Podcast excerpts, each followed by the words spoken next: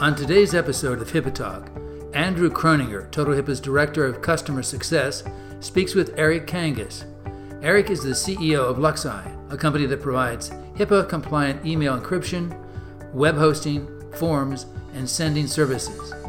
Join us as the two discuss cybersecurity challenges for small and medium sized businesses. Eric gives excellent advice for all small businesses, especially those required to be HIPAA compliant. Thank you for listening. You have joined a podcast, HIPAA Talk. My name is Andrew Croninger. I am the Director of Customer Success for Total HIPAA Compliance. And today we have the pleasure of speaking with Eric Kangas, the CEO of LuxSci. With more than 20 years engaged in both academic research and software architecture, Eric has brought two strains of his analytical background together in 1999 as he founded LuxSci, which provides robust solutions for scalable email and web hosting services, with a primary focus on the healthcare industry. Eric is now technical advisor to the board of directors of Metaprosity. He advises the board on C-level management issues related to architecture, security, HIPAA, and software optimization. Eric also consults on the email best practices, secure website architectures, and HIPAA compliance. Eric continues to advance the mission of LuxSci to ensure that sensitive individual information online remains secure and private. Eric, thank you so much for joining us today. Thank How you, you Andrew. doing? I'm doing great. It's one of the rare sunny days over in the Boston area right now, so I'm happy to be on this podcast. Excellent. Well, we definitely appreciate you being here. Thank you so much. So we were reading one of your blogs on the challenges of cybersecurity issues related to small and medium businesses. And we thought this would be a great topic for one of our podcasts. So we wanted to ask you a few questions, and thank you for sparing the time to, to answer them for us. So what are, Eric, what are some of the biggest cybersecurity challenges that small and medium businesses face today? Oh, there's a lot of them. Uh, but I think some of the biggest ones include a lack of oversight, especially the smaller the business is, the uh, less understanding they have and the less oversight there is of what's going on technologically in their company. You have people coming in and out, bringing their own computers, laptops, phones. You have a lack of policies about what should be on these things and when they should be updated, and you have a lack of control about how they're used. Uh, furthermore, what you see is a bit of a Wild West mentality, in that things got to get done, they got to get done quickly. So if we need a new service, you just go Google search it, you find one of the first things that you can find, you, the price is okay, you buy it, you sign up for it, you get it rolling, and you're done, and you forget about it. And that's about the last thing that you want to do from a security point of view because you end up with a proliferation of really unvetted services that kind of half work where the security is really not well defined in the context of what your business needs to do. So getting that all under control and getting things streamlined is a huge challenge for small and medium businesses. Yeah, absolutely. We see that in our customers. So yeah, I, I agree with that totally. And what do you think are the factors that make small and medium sized businesses vulnerable? Even when a small or medium business has a plan, has some accountability, one of the things that we find is a set it and forget it mentality. Because they're small, they don't have a lot of resources, they have a lot of money, they don't have a lot of time. So they tend to skimp on employee training and awareness and security. From year to year, people sort of get lazy. They do what's easy, they do what gets the job done, but they're not constantly reinforced to do things properly. You know, with email, phishing being one of the major vectors for malware, people get lazy and click on anything and they get infected, and it only takes one, right? And what I mentioned before is the Wild West mentality. Without without adequate controls, uh, you have a big amount of vulnerability coming through people just setting up random services, devices, software inside of their network and attaching it to their infrastructure, causing lots of weaknesses.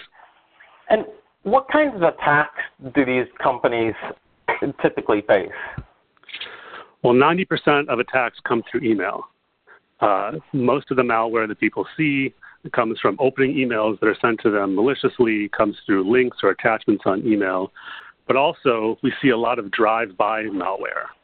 Going to websites that are set up maliciously. Uh, up 2016, which is already several years ago, it was noted that one in three website requests led to a malware page.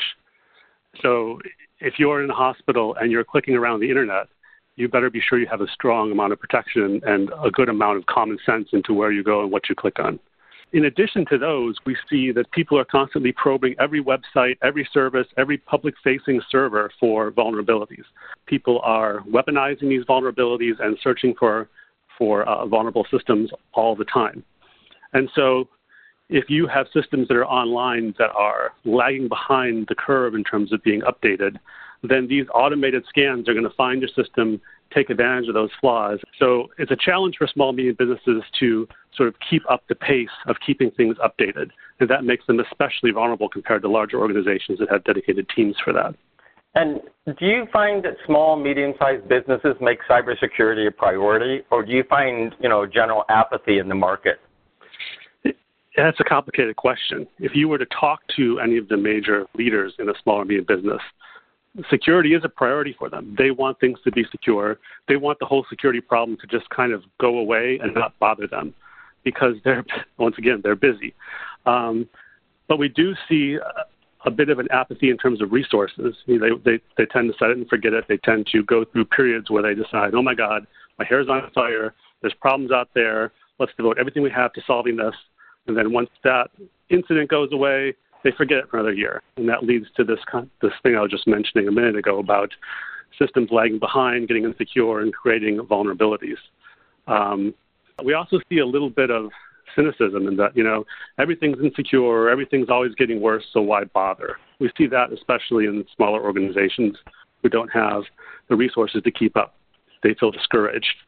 Um, and so, sort of the, getting them trained to the point of view where they understand that you can't be perfect, but you have to be good enough uh, is important. It's the analogy of a house, right?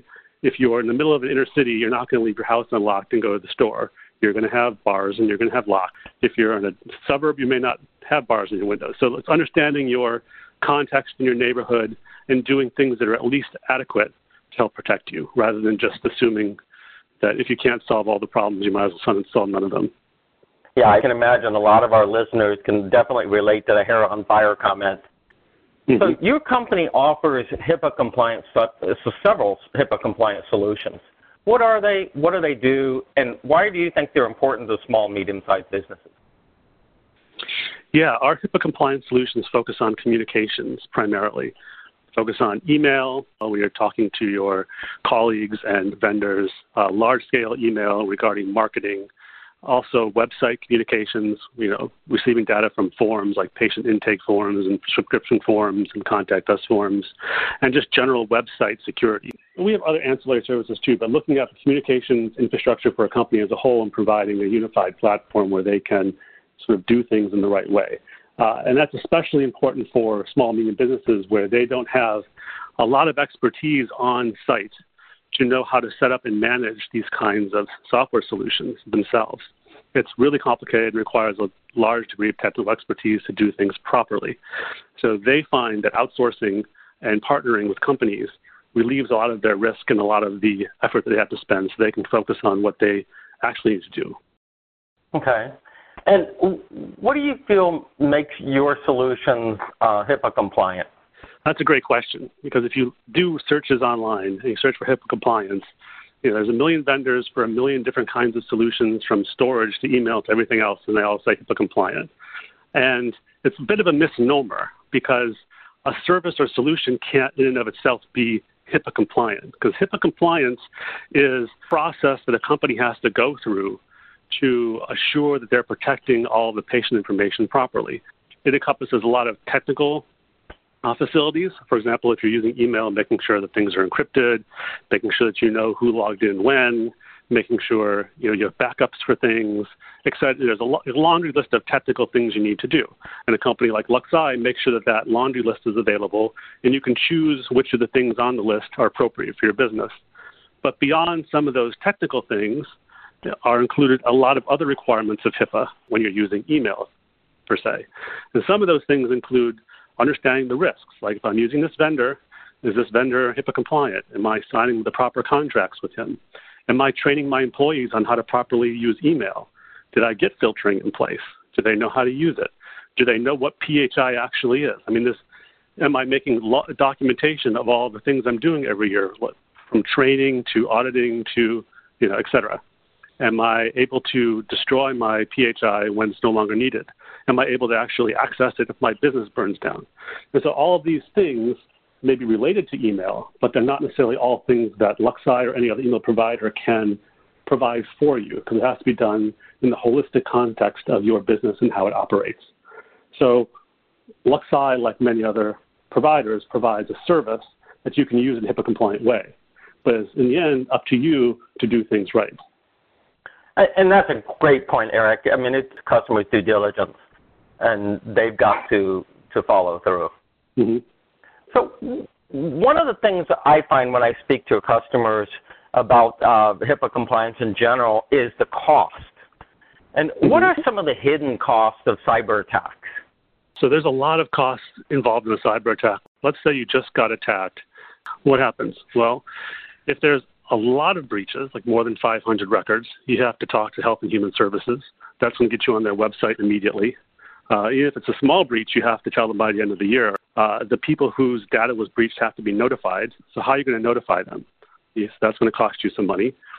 Once you determine there is a breach, how are you going to investigate it to determine exactly what was breached and whose data was involved? How are you going to communicate to everybody through social media, the press, the blogs, how are you going to then uh, update your systems to correct that in the future? Um, and then a big one people don't think about is, you know, let's get cyber insurance, right? Because that will protect you in case there is a problem, which is true. But once you have a breach, their cyber insurance fees are going to go way up if you can get them at all. Um, so that's a cost that's rarely discussed is, is keeping up with your insurance and your reputation in the eyes of different kinds of vendors.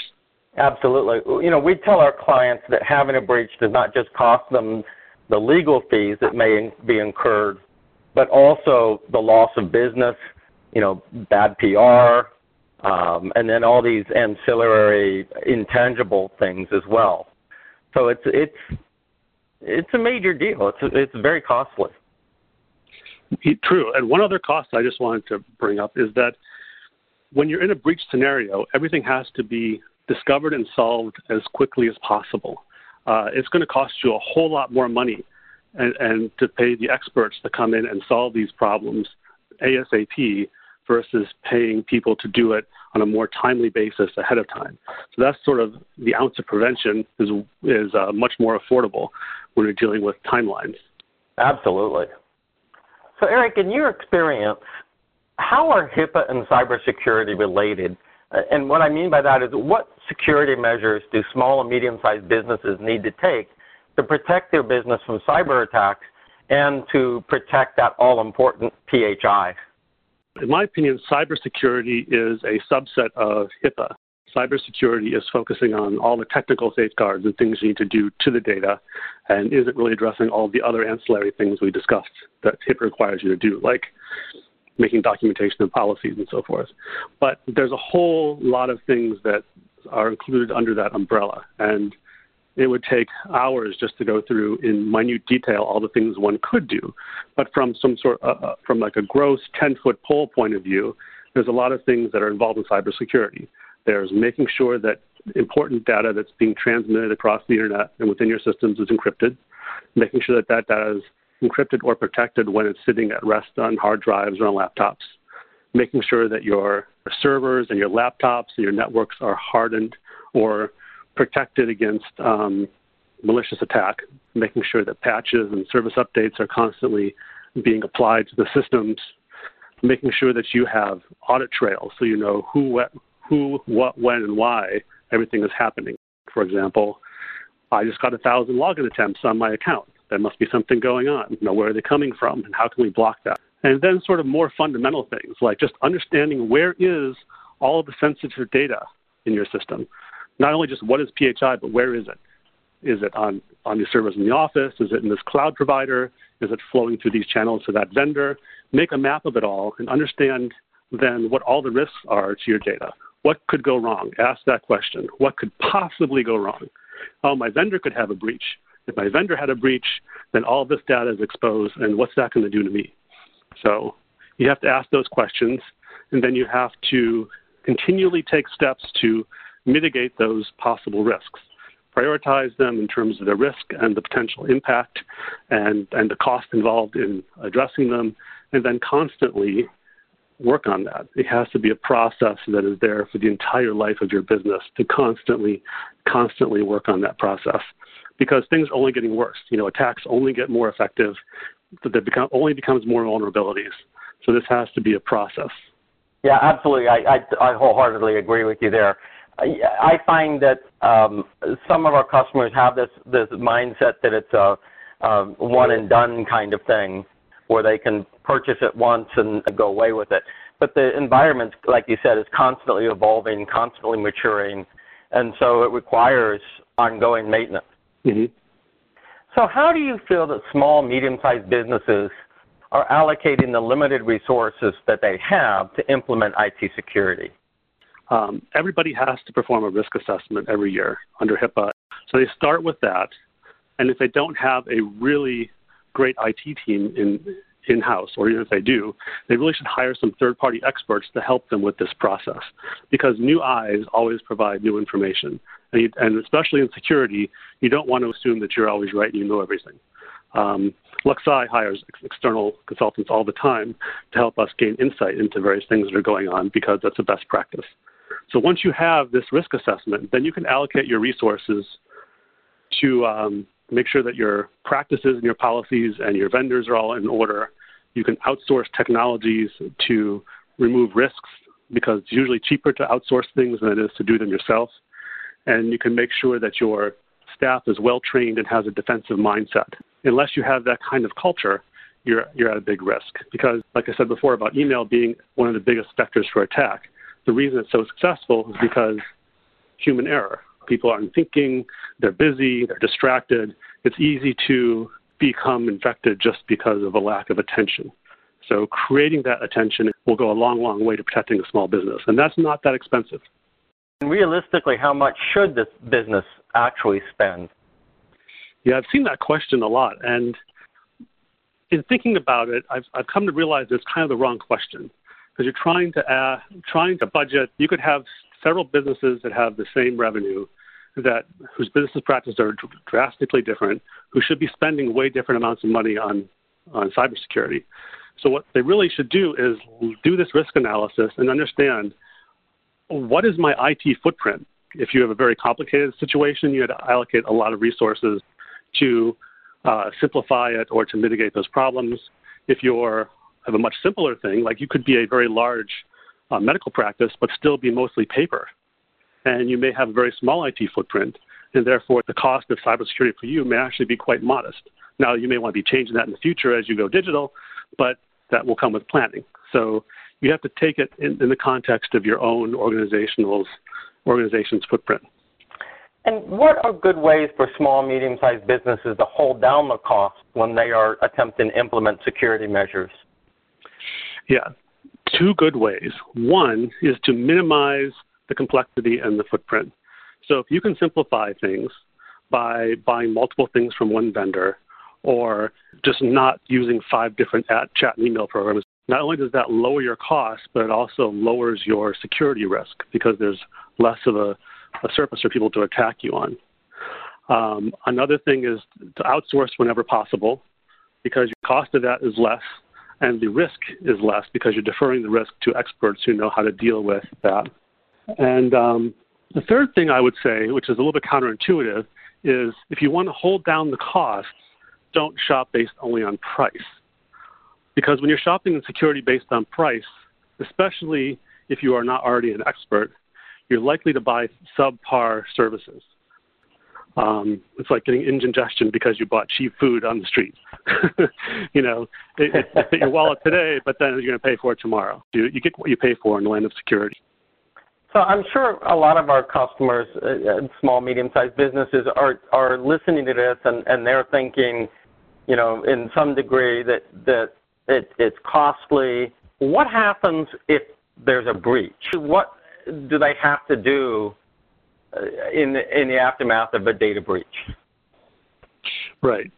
So first thing you have to do is uh, hire security companies to help you clean up your networks and your systems, especially for small and medium businesses who don't have dedicated IT teams. You don't have the resources to deal with a breach. So you're going to be hiring these companies, you're going to be paying a premium for them because time is of the essence. Then you may be hiring developers and consultants to fix security problems in your own system. At this point, you're trying to not only fix the current problem, but avoid another problem that may come a month or two months down the road. Because being hit twice in a row, now that you're already a, someone who just got breached, would be terrible. Then you're going to have fines from Health and Human Services, possibly due to HIPAA breaches. You're going to have to pay for public relations and marketing to help sort of ease the impact of the fact that you just had a breach on your customer base. You're going to have the cost of lost sales and revenue, both because you're getting fewer customers, you may lose deals, or because current customers leave you. You're going to have the cost of notifying customers that are affected. Um, oftentimes, companies then offer identity protection for customers when the information breached could be used for identity theft. Um, that costs money.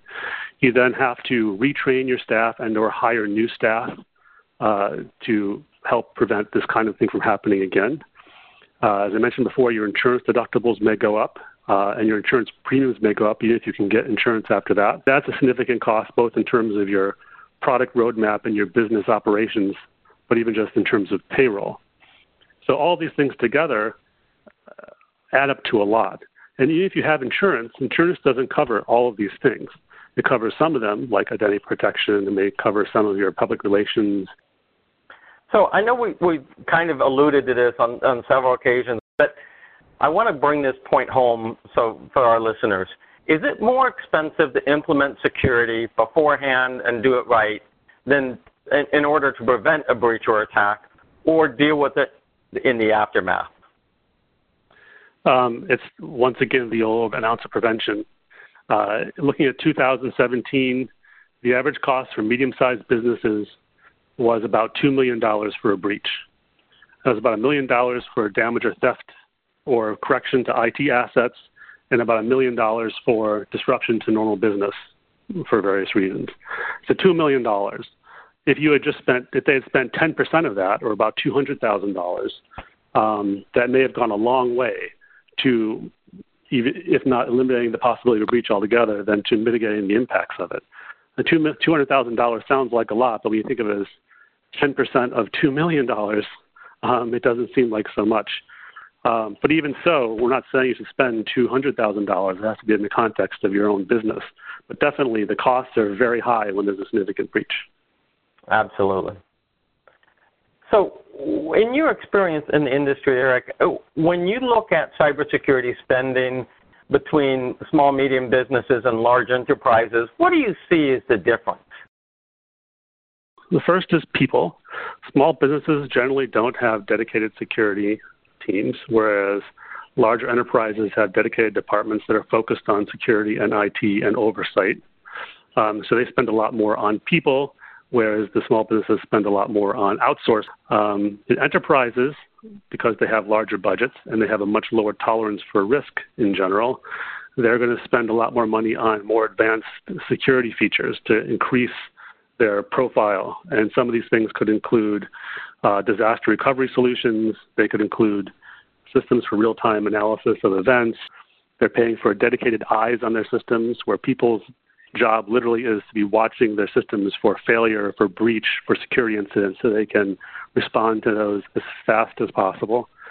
And they're paying for sort of premium relationships with vendors. What are the top five things that you recommend a small business does right now to protect themselves? The first thing I would do is make sure that you have a state of the art inbound email filtering system on your email.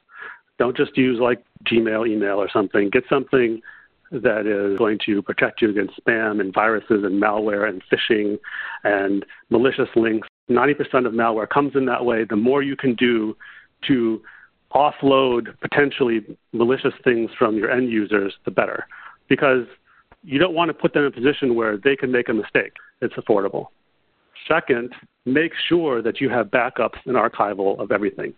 Whatever important data you have, make sure it's backed up, and make sure it's backed up in different places uh, with different frequencies and different types of software. Uh, the same goes for email archival. Make sure that your email is also backed up in that way, separately from your regular email on a separate system where you can access it in, in case of emergency or in case of a lawsuit for that matter. That's also not very expensive. Third, definitely perform a risk analysis. Everybody under HIPAA has to perform risk analyses frequently, like once a year. So do that and pay a consultant to help you. Then the last thing is outsource everything that you're not an expert in. The money that you spend on that will be aggravation and risk that you're removing from your company. Well, Eric, you, you've given us a lot of insight, and I greatly appreciate that.